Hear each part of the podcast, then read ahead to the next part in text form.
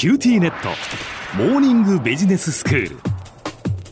今日の講師は九州大学ビジネススクールでマーケティングがご専門の広垣光則先生です。よろしくお願いします。よろしくお願いします。先生昨日はまあ、閉合というその閉じるに合うと書きますけれども一部の情報から全体を推測するという人間の能力それからそれを利用して、まあ、広告作りにも活かせるよという工夫についてお話しいただきました。今日はどういう内容でしょうか？はい今日の内容はですね東洋とあの西洋ではあの顔の表情の読み取りの手がかりが異なるということとそれをどのようにですねあのマーケティングに生かしていくのかということについてお話をしたいと思います。はい昨年末のことなんですけれど、ええ、あのヨーロッパのある国の研究者の方とオンラインでミーティングしてたんですね。はい、で、まあ、その研究者の国あるいはその周辺の国がですねあの新型コロナウイルスのあの感染者数があのこれまでよりもあのはるかに増えているというあの話でした。あ確かに。ヨーロッパの方では年末に感染者数が増えたというニュースでしたよね。そうなんですよね。ところでですねあのその研究者はですね、まあ、専門はあの医学ではない方なんですけれど、うん、まあ、感染が大きく広がった原因の一つはたくさんの人がですねマスクをしないからなんじゃないかっていうんですね。でみんなあのロックダウンの時はですねマスクをちゃんとつけていたのにあのそれが解除されたらもうしなくなったっていうんですね。で会議でもしない人が増えたっていう話なんです。感染力の強いあの株が広がっているので、まあ、1人でも会議室に持ち込んだらあっという間に広がってしまうっていう話なんですね。そういうお話だったんですね。はい、あの今あのこのスタジオにいてもですね皆さんあのきちんとマスクされておられますし、うん、日本だと今もほぼ全ての方が屋外でもきちんとマスクされてますよね、ええ、でもその国だとみんなものすごくマスクをつけるのを嫌がるんだそうです。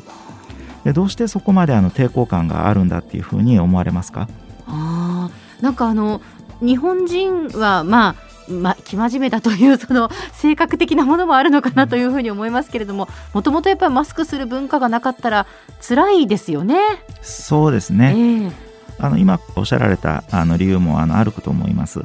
であともう一つはですねあのこれはあの別のヨーロッパのあの国の方が言っていた話なんですけどマスクしてるともうとにかくあのコミュニケーションが取りづらくて辛いっていうふうに言うんですね、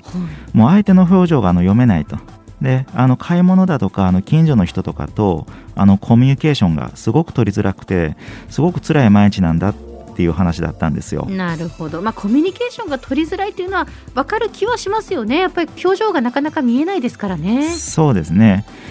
それでですねあのマスクに抵抗感がある一つの原因っていうのは、えあの東洋とあの西洋でですねあの相手の表情を読み取る手がかりがあの異なっているっていう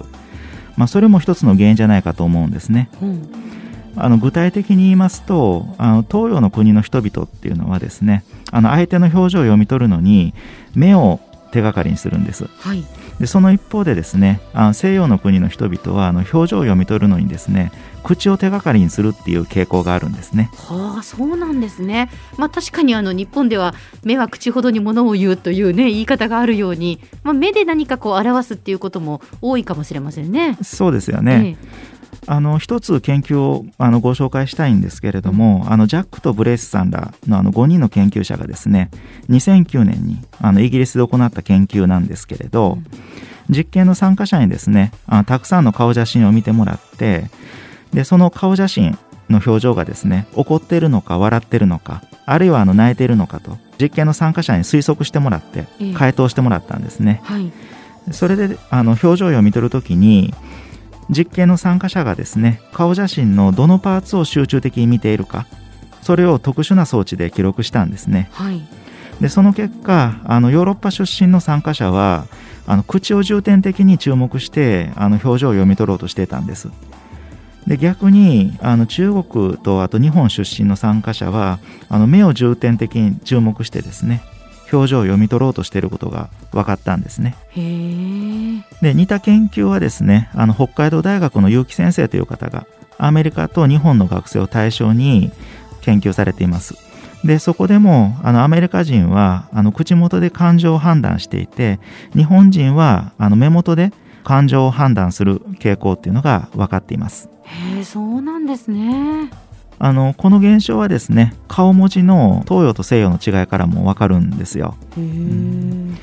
日本とかあの中国とか韓国の顔文字ってあの目で感情を表すものが多いんです。ええ。あの笑ってる顔文字っていうのは目がニコッとあの弧を描くような、はいはい。あの字になってたり。うん。あるいはあの泣いている顔文字って目に縦棒が引かれていて、うんうん。なんかあの泣いている涙が表現されていたりとか。いわゆる TT ですよね。はい。はいはいところがですねあのヨーロッパとかあのアメリカで使われる顔文字っていうのはですねあのそういった目ではなくって口であの感情を表すっていう顔文字がほとんどなんですよ。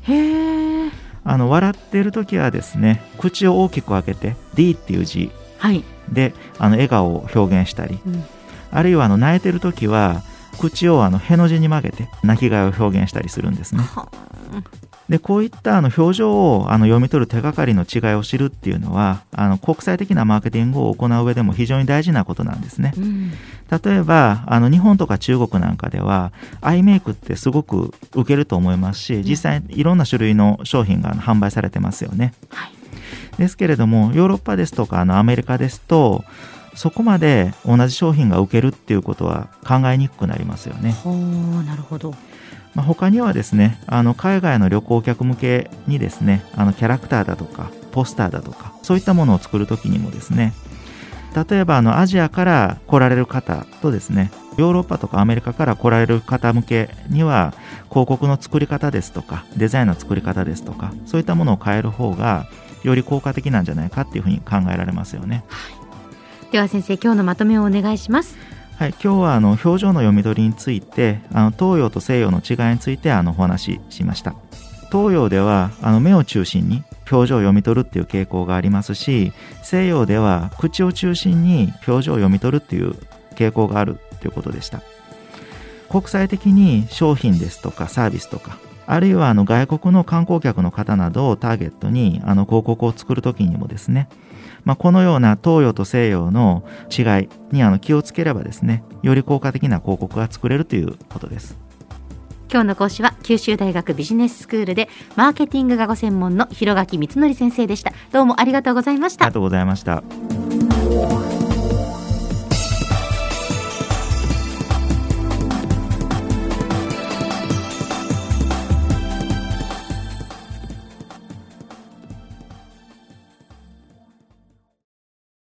キューティーネット。光塾オンライン学習になってどいいよ塾までの移動時間もないし。うでもパパ送り迎えなくなったって寂しがってたわよ。それに BBIQ で授業の映像もスムーズだし。でもパパ寂しいって。じゃあ学校の送り迎えしてもらおうそれ甘えすぎオンライン学習を快適に光は BBIQ